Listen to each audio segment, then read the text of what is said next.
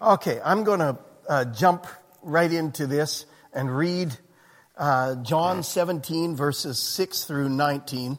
We've been parked there for a few weeks.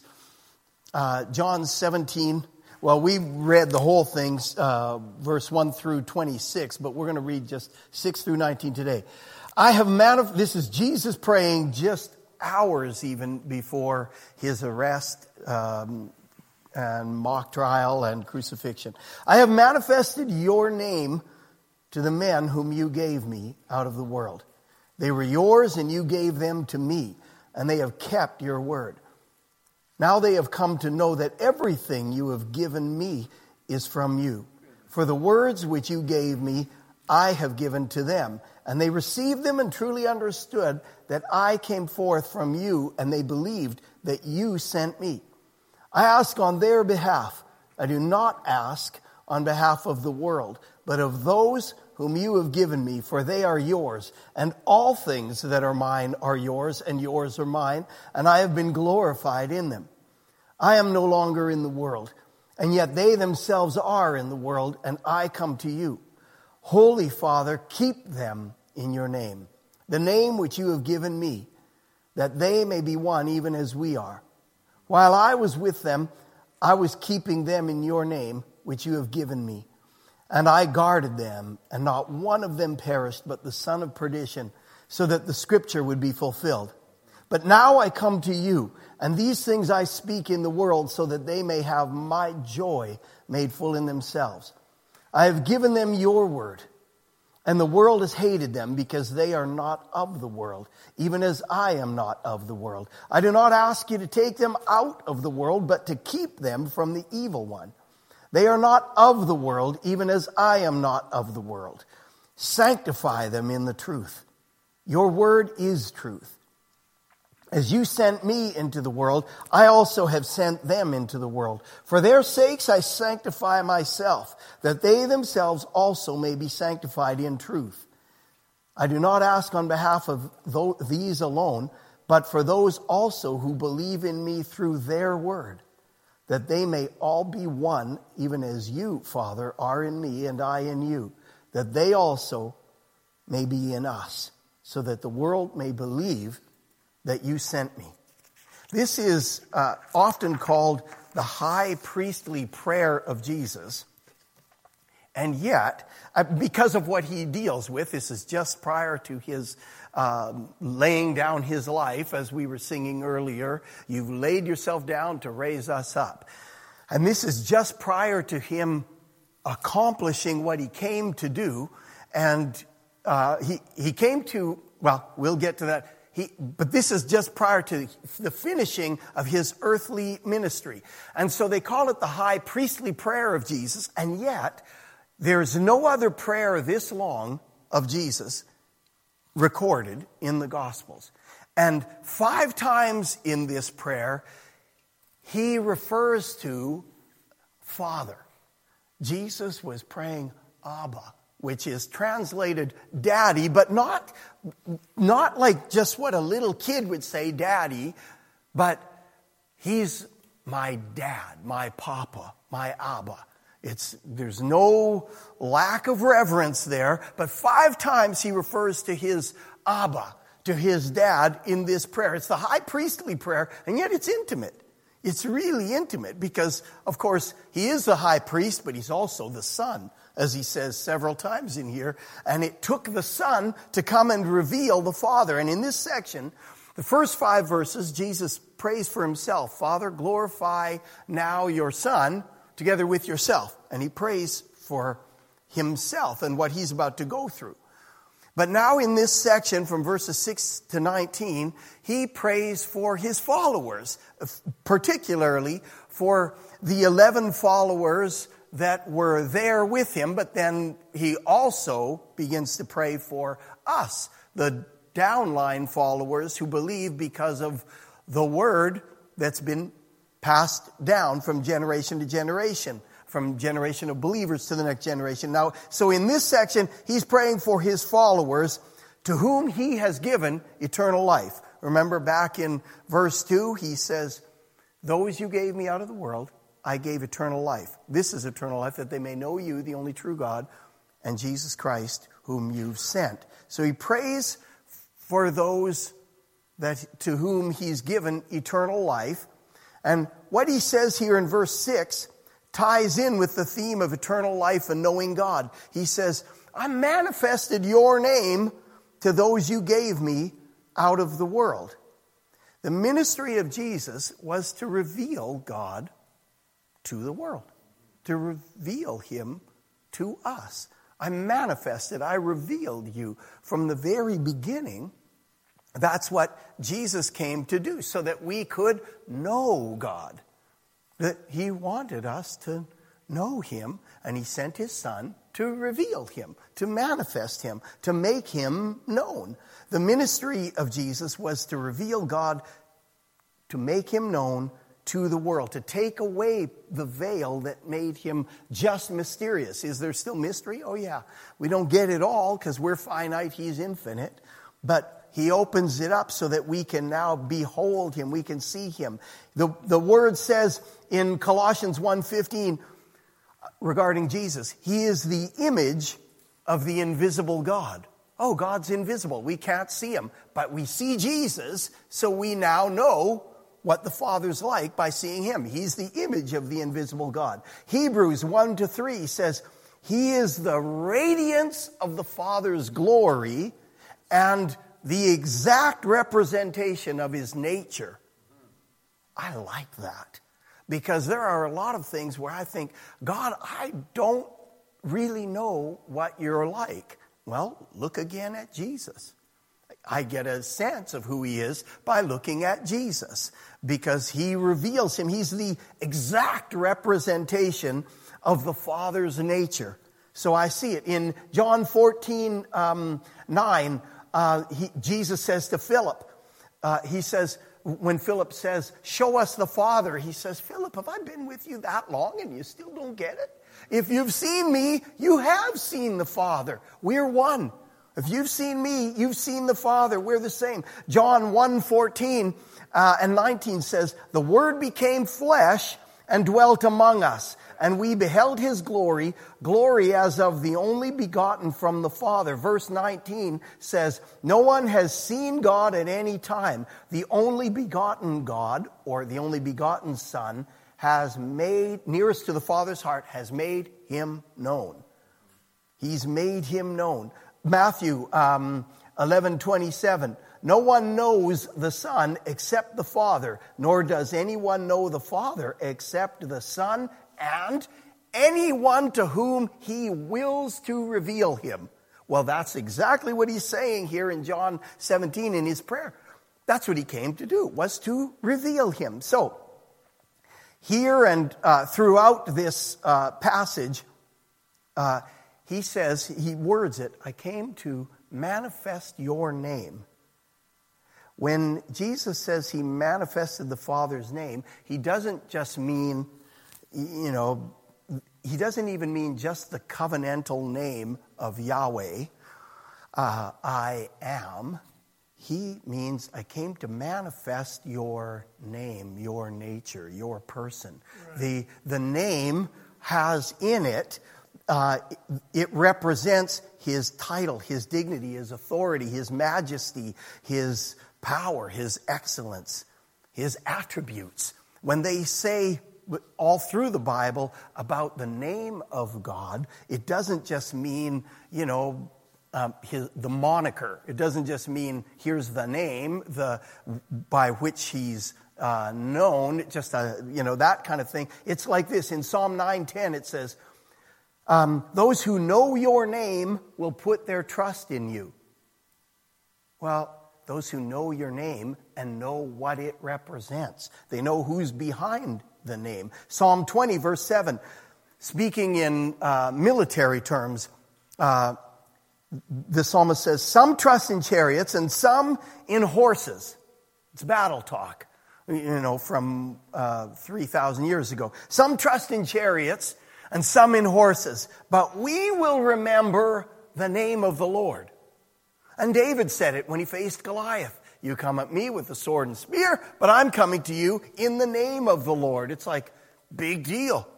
Just the name? No, he meant, I'm coming to you in the authority, in the power, in the attributes, in the majesty, in the nature of my God.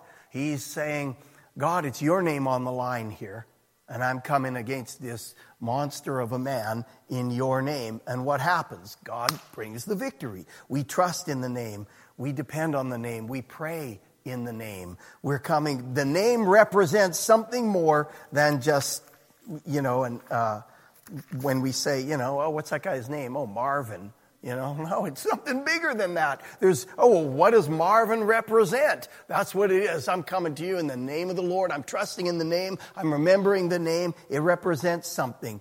Um, so he's praying for these guys to whom he has manifested. And actually, I say guys, and I mean that in the plural sense because you take somebody like Mary Magdalene, and she's included in that because he definitely manifested the name of the Father to Mary and to some of the others. That's why some of these women were the first ones to know Jesus was resurrected. They were waiting outside the tomb. Why? Because he had manifested the nature of God to them. It wasn't just to these 11 men that were left, but to some of these powerful women that were there. But who are the people that we call disciples to whom Jesus revealed the Father? Five times in this chapter, actually 17 times in this chapter, Jesus uses the word give in one direction or another. The Father gave this, I gave your word, you gave me this, I gave it out. This, this gets, they're going to give your word to others who will understand and believe. The 17 times, but five times in this passage, Jesus speaks of the disciples, his followers, as being those whom the Father has given him. Five times he speaks of the disciples as those whom the Father has given him. He says, I've lost none of those that you gave me. Those you gave me out of the world, I've given eternal life. Those you gave me out of the world, I've manifested your name. I'm asking, I'm praying for those out of the world that you gave me. Funny, we think of, you know, being you know, given to him. Jesus, or him being given for us, which is true. Uh, God so loved the world that he what? He gave his only son. But here, five times he refers to the original disciples and to us, actually. I'm putting myself in there. Those who've been given to Jesus out of the world. What does that mean? He gave us to Jesus. Does that mean that we have no choice? Does that mean that we just are, we're either given or we're not given? In John 6 44, Jesus says to the crowd, many of whom were uh, hostile, uh, they were looking for a reason to reject him because his message and his uh, way of life, uh, you know, didn't fit their narrow, spiritless take on who God is. But Jesus says to them, no one can come to me unless the Father who sent me draws him or her. No one can come to me unless the Father draws them. So it's all God's doing and we're just puppets? No choice in the matter? No, that's not what it means. We, how many have recognized we have a will? we, we have a will. The Bible says many things that would be nonsense if we didn't have a will at all, because it, there are imperatives that it speaks to us. There are things we're to do that, and many things spoken that way. I hear people say at times we're human beings, not human doings. And I get what they're trying to say is that it, the life of faith is not just all about doing, but doing is not not a part of it right there are things we have to do like uh, ryan was just saying a few minutes ago we have to obey some things Obe- in Hebrews, it even talks about the obedience of faith. There's, it's not just faith without works, but the obedience of faith. We have to do some things. There are choices to be made. The issue is that we don't always make the right choice. Amen? We don't always see clearly to know which is the right choice in some things. We are you know, darkened in our understanding. We're darkened in our motives in certain things. So that's why we even sing about amazing grace. Because God has worked in us to bring us to a place so that we do see and we do choose right. Amen? The grace of God. How do these things work? How many have ever heard of this doctrine of predestination? And there's a lot of scripture behind that. There's a truth in there and a reality. It would be ludicrous to say there isn't because it's in the Bible. But we also have a will.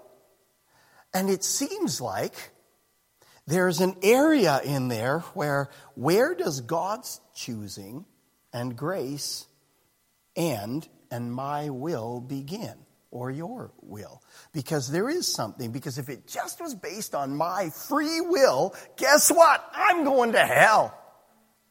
I would never have seen or chosen God. I would never have come there. So where is, there's a gray area, and I don't mind telling you that I don't, I don't see it. I don't see where that line is. I don't, see, I see in part and know in part. That's all of us, amen? Different people have put it much better than I could, and yet there are great people on both sides of that debate, and they, I don't believe, will ever completely have it clear until we see from God's perspective when we're with Him that, oh, that's how that worked. I have a will, I have the freedom to choose, but grace is working on me the, to bring me to that place to make the right choice. Grace meaning the unmerited favor of God, which supernaturally changes me. Because if it was just the unmerited favor, it sounds like, oh, everything's great. But no, there's, there's God's grace working on us where our free will would condemn us to nothing, would condemn us to a Christless eternity. So grace is working on us. He's choosing us and giving us to Christ. So in His grace and mercy, the Father draws us to Jesus to hear Him, consider who He is and what He represents.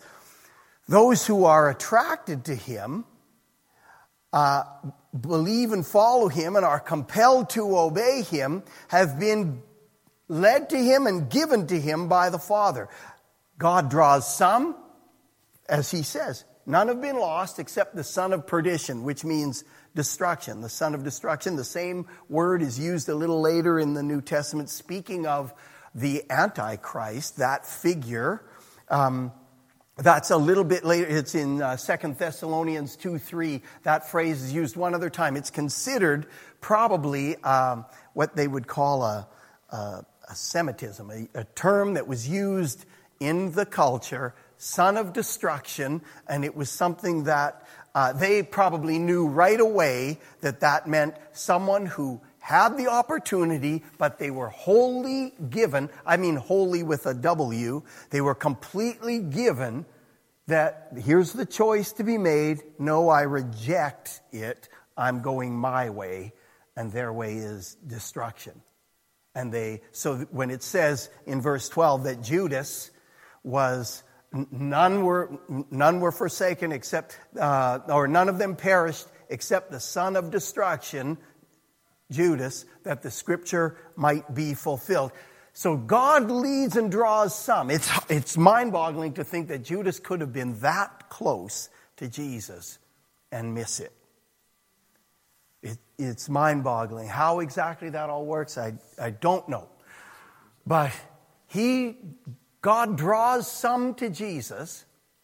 They see, they behold, they get a glimpse of who the living God is, and they say, eh, I can't be bothered. And others are drawn and they say, I can't not be bothered. Something in this disturbs me, unsettles me, and I can't look away. I can't, I can't just dismiss Jesus as nothing. I am happy to say that's me. God drew me. There was something, even in my testimony, and I won't go into a lot of it, but in the mouth of an unbeliever, a guy that to my knowledge never did get saved, but he was reading the Bible and it brought me to look into these things.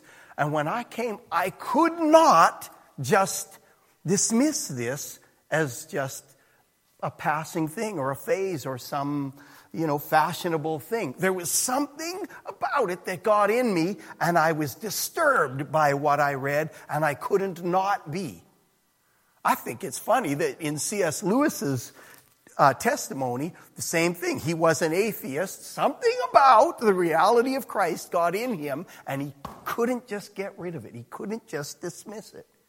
And became one of the great thinkers uh, well, certainly of the 20th century and maybe of all of, you know, Christian history. Just, I, I mean, I think it's glorious.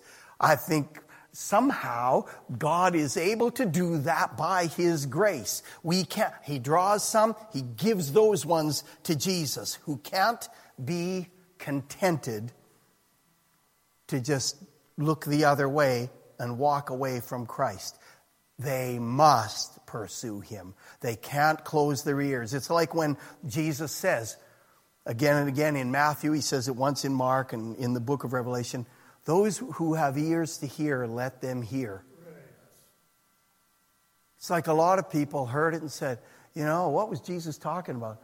I don't know, man. He, he's supposed to be this great religious teacher, but he spent the whole time talking about, you know, seeds, and then he's talking about fish, and then he, he, was talking about sheep. I like make up your mind, you know, which motif: fishing, farming, and and uh, uh, what was the other one? I said I don't know, but he talked about a lot of stuff. He seems he seems to know a lot about a lot of things, but he didn't even really talk about it. He just said the kingdom is like this, and it's like, well, you know, I, I, was waiting for something deep, something rich. And, you know, Jesus says, let those who have ears to hear, hear.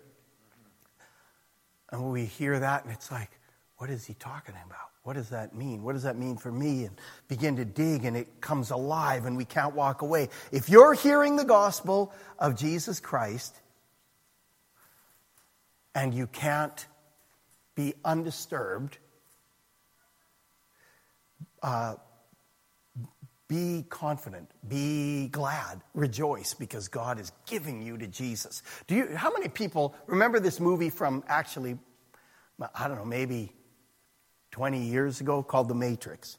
How many ever saw that movie?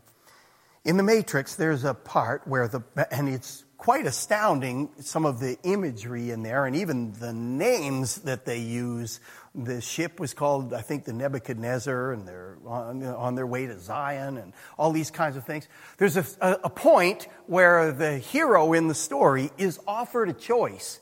And the guy says, I have a red pill and a blue pill.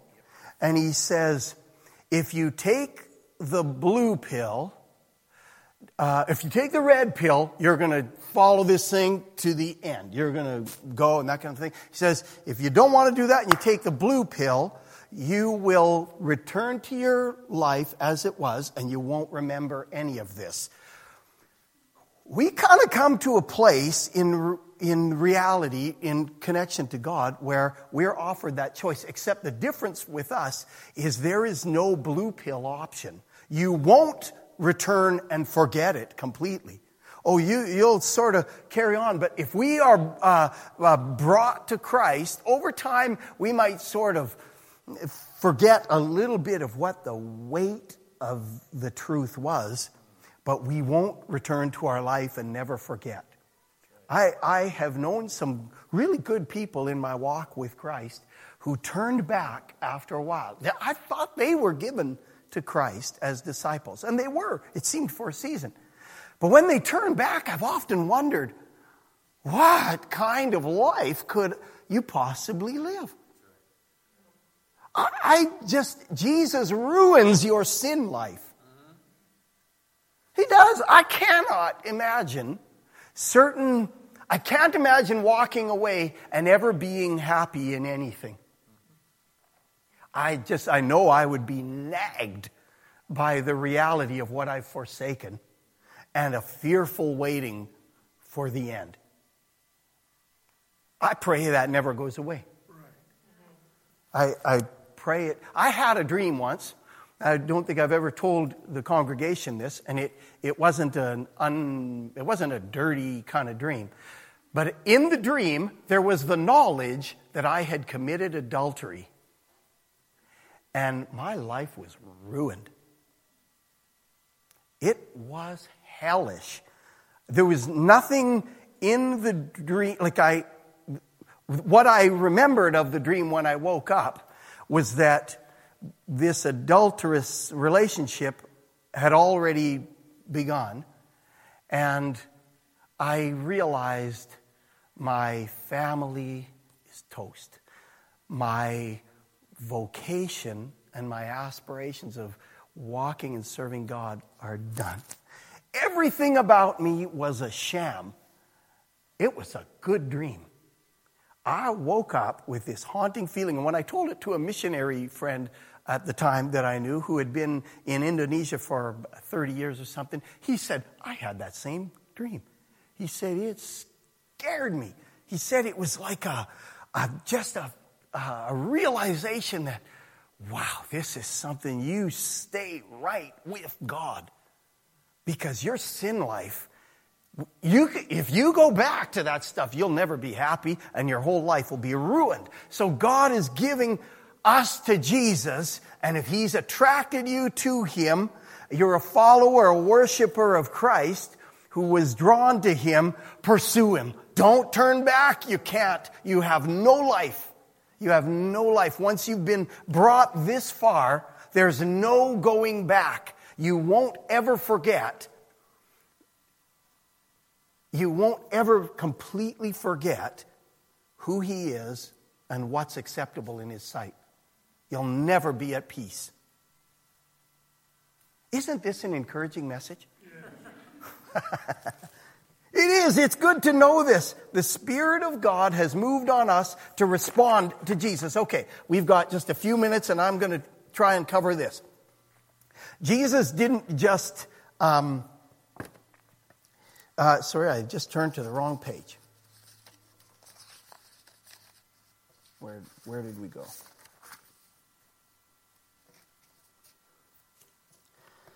Here's the thing with coming to Christ the part of the gospel, which is good news, the part that is bad news, connected to what I was just saying, is that when Jesus reconciles us to the Father, it puts us out of sync with the world. That's why I, certain things, many things, are just not ever going to be acceptable. We can't ever have peace if we're doing them. We get right with God and we're out of sync with the world. This sin infected, death oriented world is no longer our, our home. The kingdom of God is. Amen? It's our home. And the world doesn't like that. We conform to a new value system. We recognize a new king. We receive new life and claim new hope and assurance and security as God's beloved children. Praise the Lord for that. Amen? That's good. But the world doesn't like it. And the God of this world doesn't like it. And he's going to keep pressing like a gravitational pull to suck us back into the world and just say, well, don't be radical about serving Jesus. You can serve Jesus and still keep on. No. The, this world, the world system, because the world system is sin oriented and self oriented, It's about my glory and not God's glory. Has anybody else noticed this?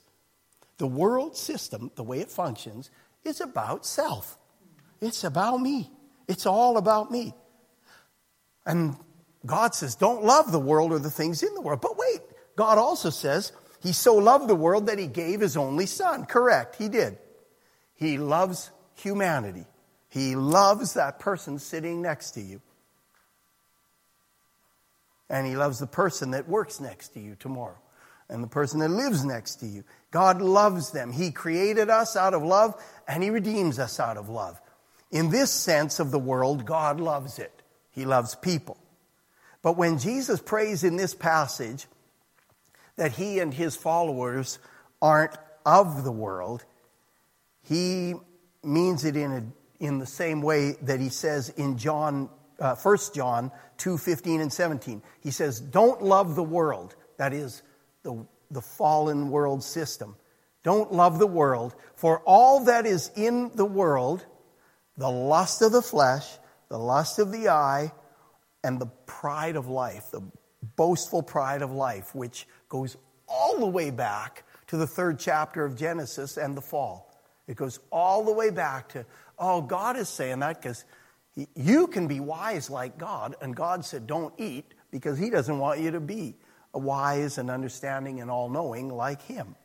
And pride takes hold and, okay, yeah, okay, I'll, I'll bite. I'll do it. By the way, it's funny. Have you ever noticed that everyone talks about the fruit as being an apple? Just so you know, theologically, it doesn't actually say that. okay. Uh, just, just so that, you know, we're theologically correct. I don't know what it was, but the apple gets a bad rap, okay? Uh, it wasn't. Don't love the world. What's in it? The lust of the flesh, the lust of the eye, always wanting. The eye is never satisfied, and the boastful pride of life. The, and then it says, the, This world is passing away with its lusts.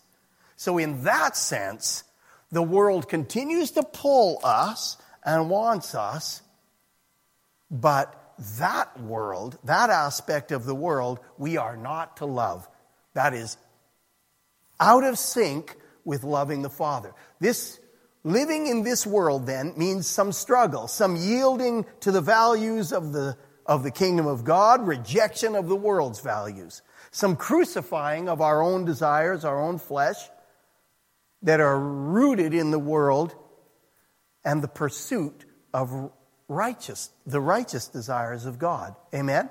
And this is why Jesus prays for our sanctification in this passage. He says, Father, sanctify them. Two times he says, they're not of the world, just like I'm not of the world. And the second time, he, it's like he's saying, God, that's why they need you to consec- that's why they need to be sanctified, set apart from what's unclean. God, I don't pray for you to take them out of the world, but I'm asking you to keep them from the evil one who is unrelenting. He will never give up. I heard an 86 year old pastor say several years ago, uh, it was amazing to me. He said he still had to battle sexual lust. He said, and I thought, oh gosh, I was hoping that'd be gone by that age that it still would be something that would come into his head. And he said, no. And he died faithful at 100 years old. Uh, you probably know Pastor Bob Birch, uh, Pastor Mel. Uh, he was a man from this city who had a great revival in an Anglican church. And this guy, he's, that just tells me that gravitational pull of the world will never stop. So, the grace of God is even more unrelenting, and I'm, I'm surrendering to it. I'm counting on it. I'm depending on it. I'm counting on God. So, all of this to say, we're, and if you go back to the end of chapter 16, just before this prayer begins, Jesus says, These things I've spoken to you, that in me you may have peace. In the world, you have tribulation. You're going to have some trouble, some struggle, some challenges. But take courage. I have overcome the world. Amen. I have overcome it. So, as the people of God, as disciples of God, we can depend on what Jesus did. He said, I kept them. While I was here, I kept them in your name. And now he prays that the Father will keep us from the evil one. I want us to accept what Jesus prayed for because I believe he gets what he prays for. And I want it for me. I want it for you guys. I want to finish my course and I want to finish strong. Amen. I want God to be glorified more than I want me to be glorified. Even if in the moment I'm thinking, oh, this could work out and be good for me. And it's like, wait a second, what's, what does God want? What's good for Him? That's what I want, even more. And that requires a, a dying to self. But we're given and saved out of the world. We're kept and victorious and sanctified in the world. And then we're sent to it to win it. That's disciples, those who are given to Jesus out of the world and saved out of the world. Then we're kept, we're sanctified, and we're victorious in it, and we're sent to it to win it. As I was sent, I'm sending them. As I was sent into the world, I'm sending them. Let's answer the call. Amen.